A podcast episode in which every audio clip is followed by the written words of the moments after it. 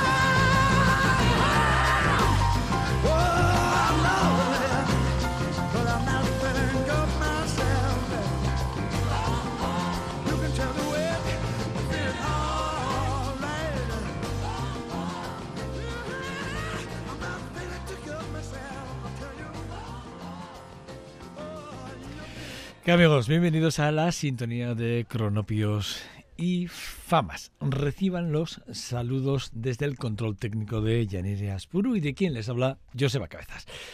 Bueno, pues de la mano de, dos grandes productores, año 1970, concretamente 28-29 de marzo de, aquel año en, en New York City. Bueno, pues eh, nuestro queridísimo amigo Joey Cocker, de la mano, repito, de Daniel Cordell eh, y de Lion Russell, ni más ni menos. Eh, uno músico y productor, el otro también es músico y productor, pero bueno, de los dos, probablemente eh, como productor, Danny Cordell es eh, uno de los grandes, grandes productores de la música internacional y luego, pues, evidentemente, Leon Russell, Ryan Russell, que, que- quien no ha oído hablar en este programa hemos hablado muchísimo de él y además nos hemos dedicado horas y horas a varios álbumes de él y en este caso viene, viene como productor para hacer uno de los grandes trabajos, para mí uno de los trabajos más importantes de la carrera musical del británico Joe Cocker. Eh, The Mad eh, Dog, An Englishman, es el, el álbum que, firma prácticamente casi todos los temas.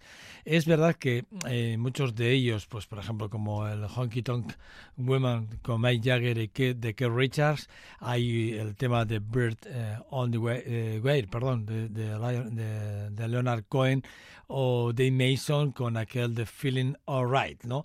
Bueno, temas que aparecen en la cara y la cara B, si tenéis el disco de vinilo, es así como están distribuidas y luego pues es verdad que hay alguna, alguna introducción que a mí me vuelve loco, que tanto en la cara A, por ejemplo, es el primer tema con 0,44 segundos y en la cara B, curiosamente, es el tercer track con 0,16 segundos, ni más ni más ni menos.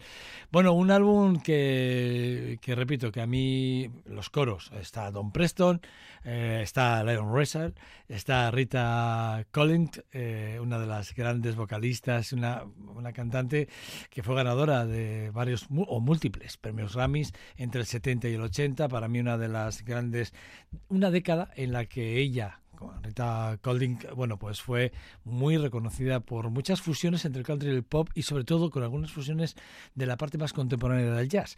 Y bueno, pues la verdad es que mm, cuando uno desempolva este tipo de discos y los pone a sonar de nuevo y, y relee una vez más, porque, a ver, esto ya yo siempre les digo, ¿no? Que, que tener vinilo pues tiene ese tipo de cosas de, bueno, sacar el plástico, limpiar el disco, colocarlo en, en el plato, la tal bueno, pues tiene ese ritual que a unos nos gusta muchos. Somos muy románticos algunos, ¿eh? excesivamente, sobre todo en este tipo de cosas. Bueno, y luego en el, órgano Hammond, ahí está Chris eh, Staton, que es otro de los grandes músicos, eh, uno de los músicos que ha tocado yo absolutamente con todo el mundo. Ha estado de gira con, con Clapton, estuvo de gira con The Who, y es uno de esos músicos pianista y organista que no hay nadie, sobre todo en Reino Unido, que no quiera tocar con él y es bueno, pues eso, en este disco ahí estaba y evidentemente, como no puede ser de otra forma, dándole forma, si me lo permitís, a este trabajo de, de eh, Joe Cocker. 1970, pero fijaros, en el 94 firmó aquel de Have Little Feet, un álbum para mí de Joe Cocker también muy importante. Ya con cambios de estilos muy importantes. Sí que es verdad que estuvo el álbum entre los top 5 en Europa en Estados Unidos, Austria, Países Bajos y Suiza eh, fue uno de los discos más vendidos y en Alemania y en Suiza alcanzó los números unos que, bueno, pues no sé si el dato me falla o no, pero se tiró casi dos meses como número uno en todas las listas, tanto suizas como alemanas. La verdad es que otro de esos, otros de esos eh, discos en el que, por ejemplo, hay, hay guiños a John Heath, que lo escucharemos al final de eh, del programa. Hay guiños a Robin Robertson, hay guiños a Frankie Miller y la verdad es que así un largo TC. Entre, entre la banda, Michael Thompson, que como bien sabéis es uno de esos de los grandes guitarristas, que también otro de esos músicos que bueno pues que todo el mundo se lo lleva de gira.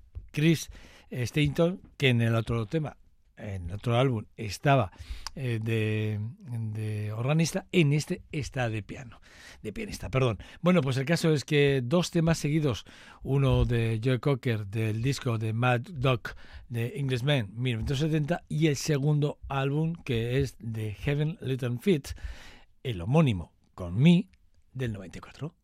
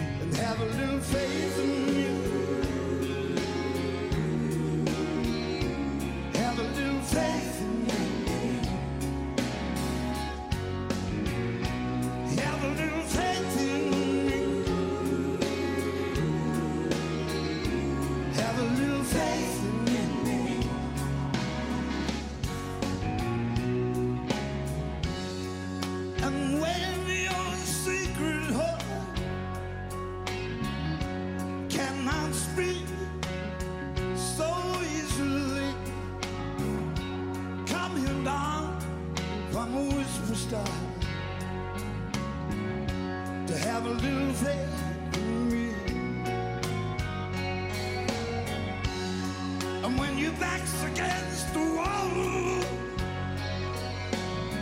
just turn around and you will see. I will catch you, I will catch you fall. To have a little faith in me, and have a little faith in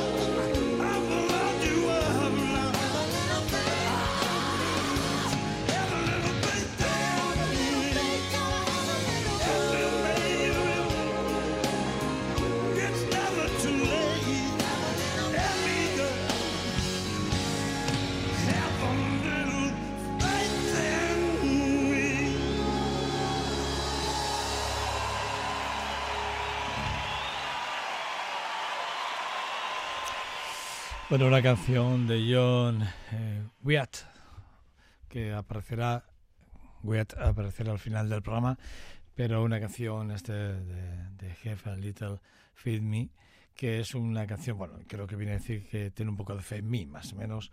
Es una canción escrita, interpretada por, por, por Fit ayer en el 89, eh, aparece en, en Bring eh, the Family, y Joe Cocker pues la hace suya y se la lleva a ese de, de Jeff, a Little Feet, eh, sin el mí, por eso les decía cuando lo presentaba, ¿no?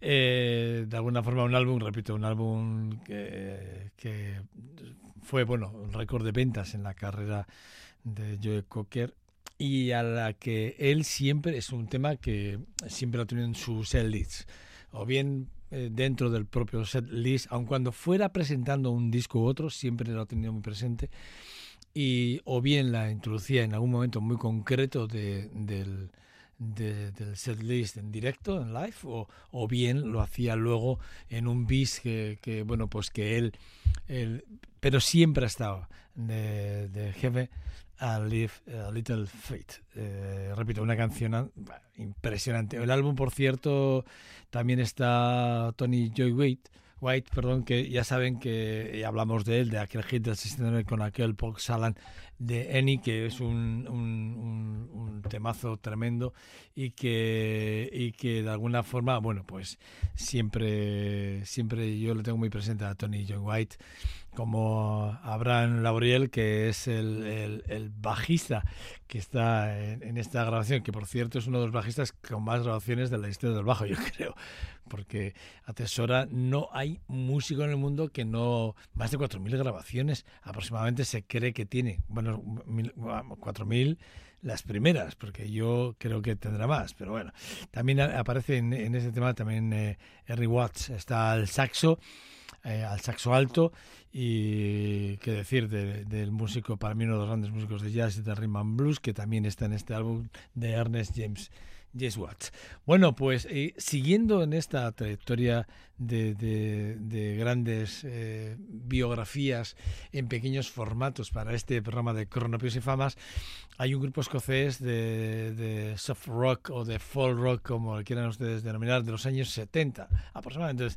Muy parecido al estilo de los Crosby, Still Nash, que obtuvo, eh, que obtuvo años después de su desaparición un gran éxito mundial como fue la canción de, de Quentin Tarantino en la película de, de Reservoir Dogs eh, y que fue aquel Stuck in the Mainland With You, que no se lo recordarán, una, un corte con unas, con unas influencias muy de Bob Dylan, es- esto es así.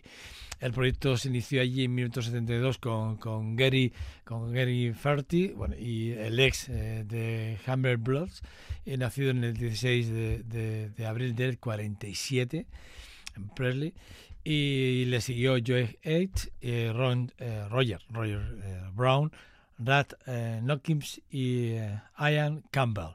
Esa sería la formación de, para mí, una de las bandas más importantes eh, de estos Steelers, Wild, que para mí, repito, fueron muy importantes, porque yo cuando conocí esta banda fue cuando empecé a pensar en, en clave mucho más rockera, en, en- en la, la- esa clave de, de las fusiones más de- del pop rock, eh, probablemente. eh.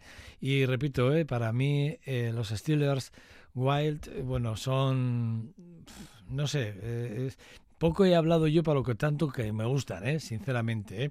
Los tres últimos fueron, eh, los tres últimos miembros de la banda, tanto Roger como Ian como Rap, fueron, fueron sustituidos por Paul eh, Pilnick, Tony Williams y Durhan, eh, que bueno, pues que, y no, perdón, y Rock eh, que fueron los tres que hicieron luego, que, que- dieron un cambio importante a la, a la forma de grabar y de hacer entender una de las bandas, repito, para mí muy importantes, muy influyentes, que no tuvieron la presencia en el mercado que realmente se merecían y que tuvo, o digamos, o todo obedece, obedece a estrategias más comerciales que propias del- de la propia banda. Bueno, los Steels, los Steelers, bueno, Wilds, vamos a escuchar un corte que es extractado del álbum de Fergal's Park Star.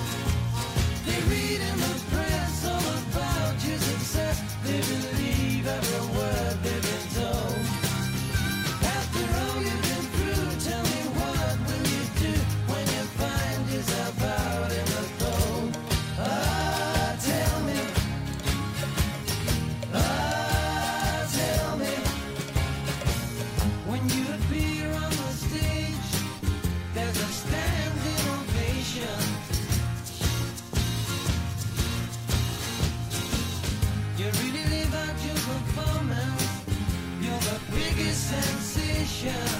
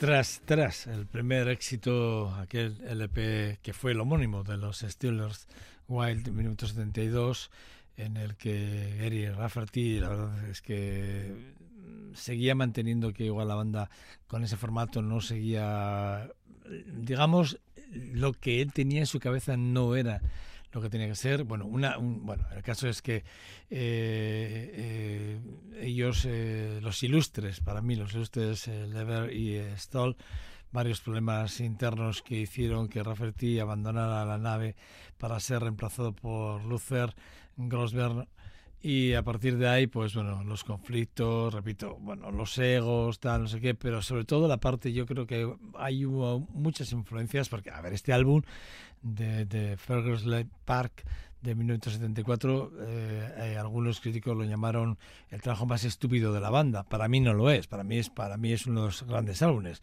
Eh, para mí uno de los momentos más poperos de esta banda, sin lugar a dudas. Este, hemos escuchado Star, pero si ustedes escuchan The Good de Businessman, pues van a flipar. ¿Por qué? Pues porque tienen un concepto popero europeo de estos de los que de los que han influenciado realmente a, a cientos y cientos de bandas en Europa y que son la base de, de, lo, de lo que hoy a miles de personas nos gusta, sin lugar a dudas. Lo que pasa es que pasa desapercibido porque son no, porque estamos siempre encajados en esa en esos estereotipos, ¿no? Sobre todo en los Nash y cosas de estas, ¿no? Pero ábranse un poco a escuchar bandas como esta y disfruten de los estilos Well que les va les va a encantar. Poco es otra de esas bandas que, que a mí, por ejemplo, dentro de las fusiones del rock con otro tipo de variedades o de rangos o, o de espectros eh, musicales, con el country ellos lo, supieron hacer muy bien. De hecho, hubo una etapa a partir del 70 al 76, entre el 76 y al 80, yo creo que es una de las etapas para mí más, más importantes durante la grabación del tercer álbum de Buffalo Springfield. Ahí está ese Last Time de Arno, que bueno, pues que mm, ahí está Stephen Nash, eh, Neil Young y Rich Fa- Faray, bueno, que, que digamos son los que toman un poco las riendas de un álbum para mí, o de una época muy, muy importante, y yo me he ido realmente a este, The Rose of the Cimarron, el tema homónimo del- de una de las bandas para mí súper importantes en todo lo que hablo yo siempre de las estructuras.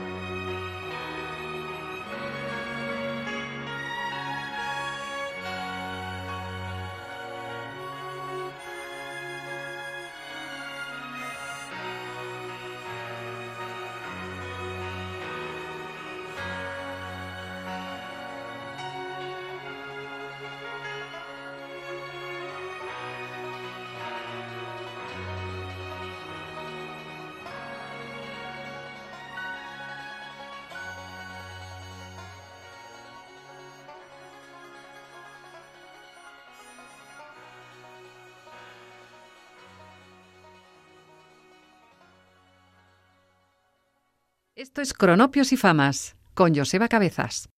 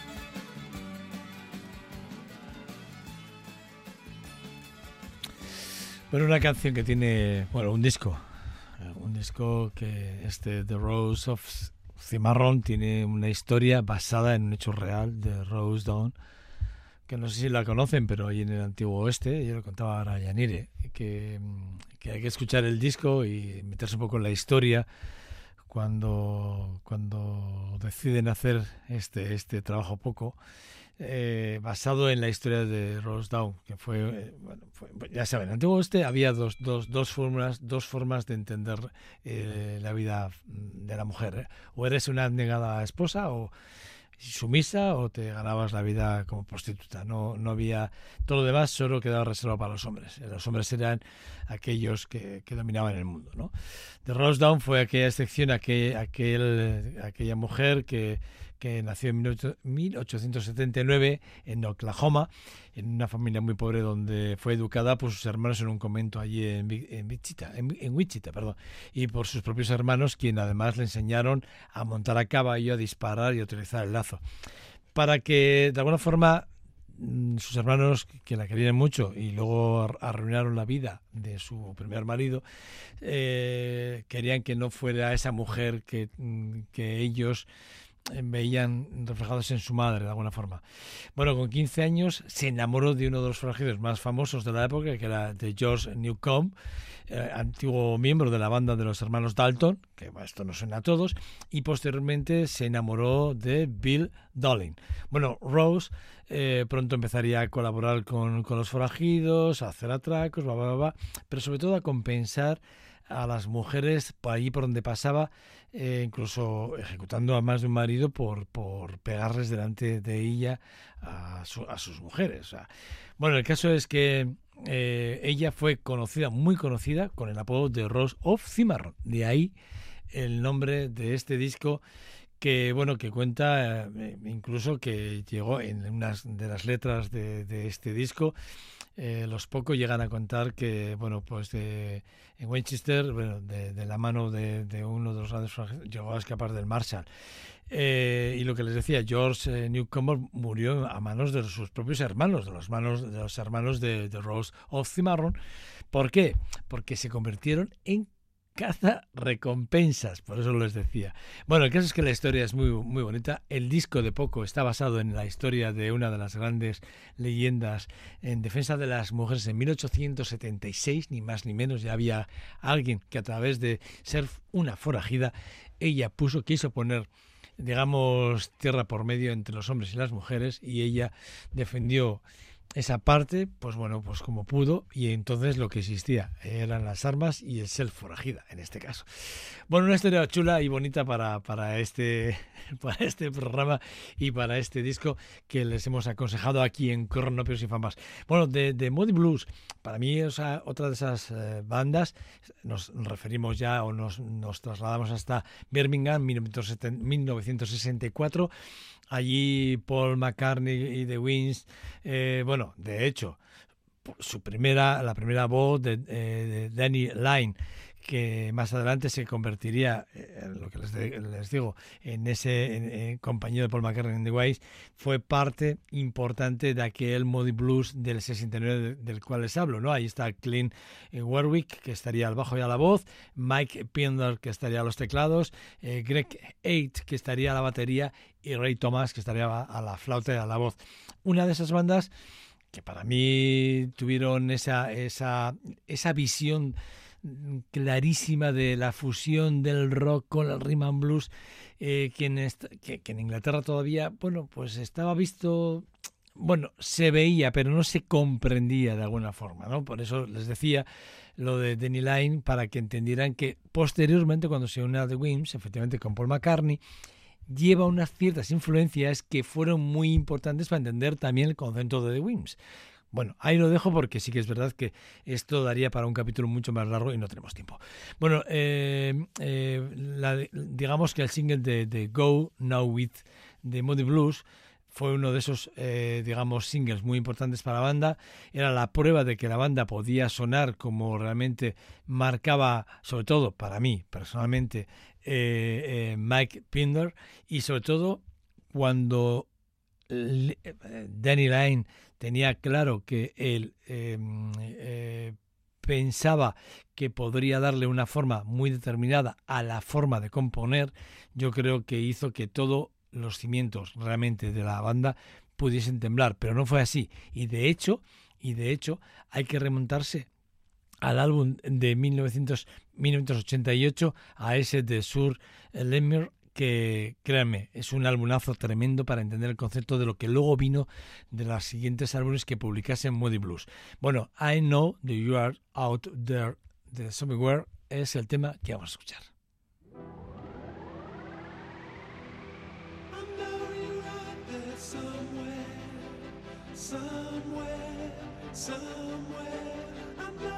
Find you somehow, and somehow I'll return again to you.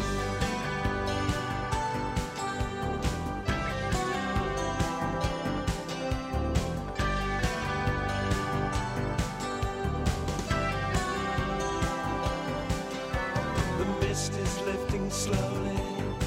I can see the way. And I've left behind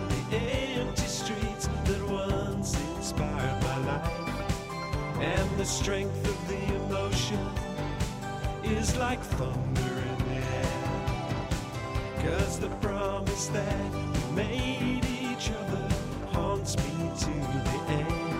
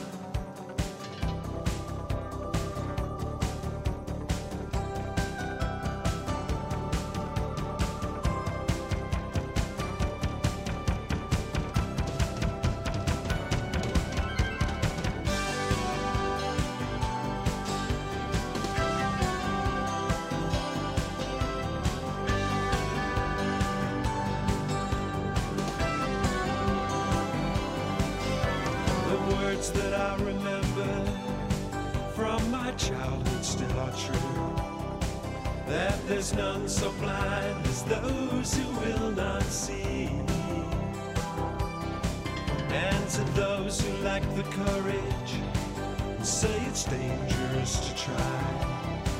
Well, they just don't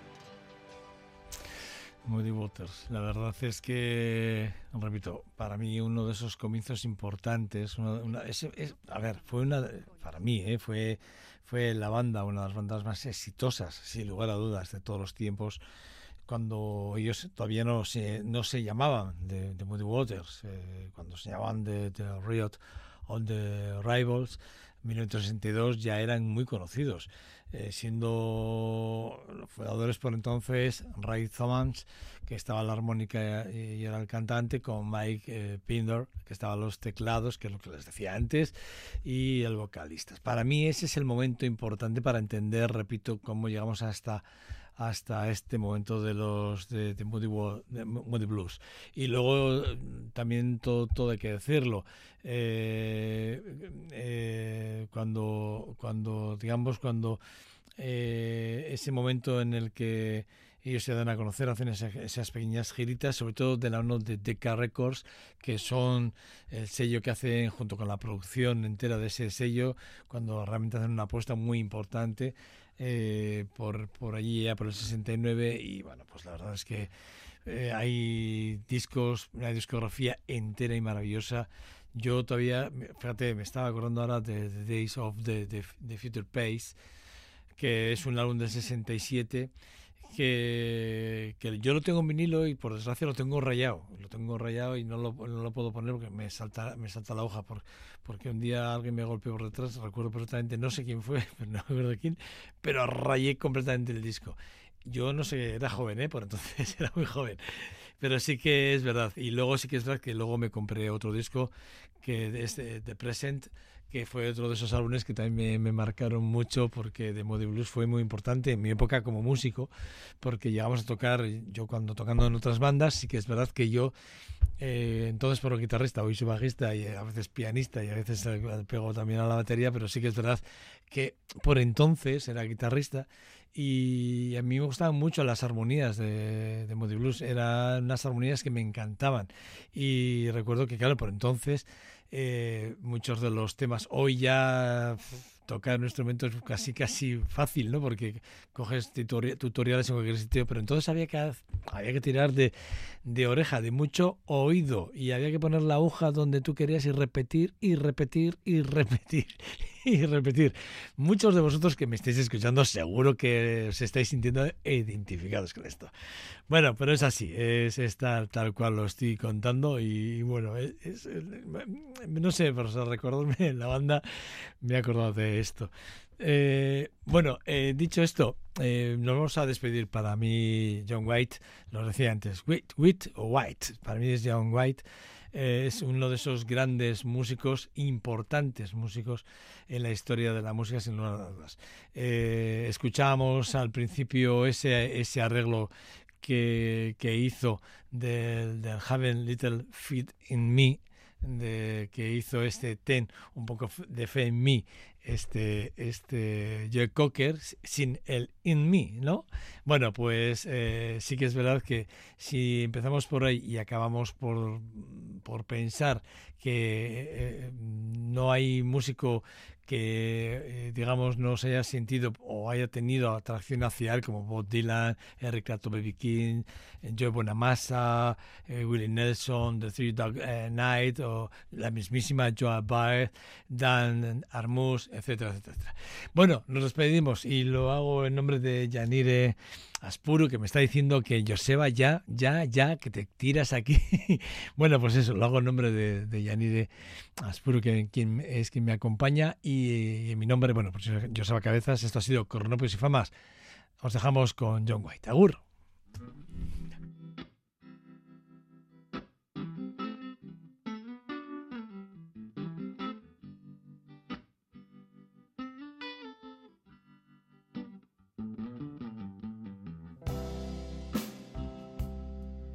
Down meets the sea.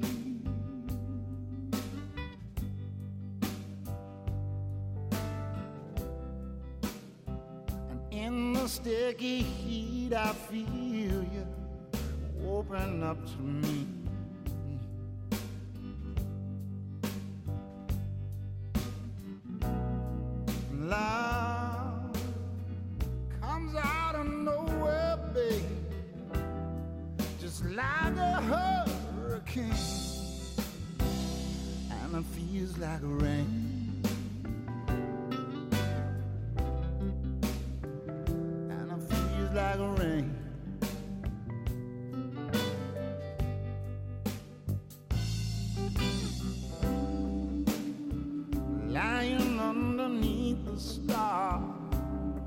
right next to you.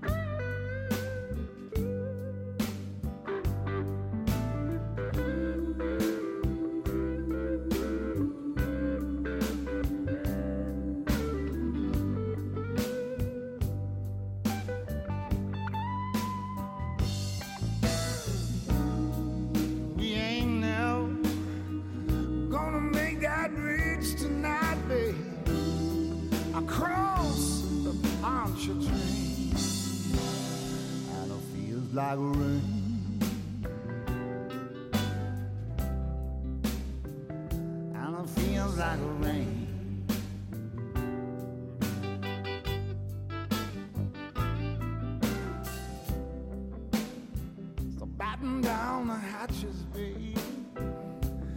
Leave your heart out on your sleeve.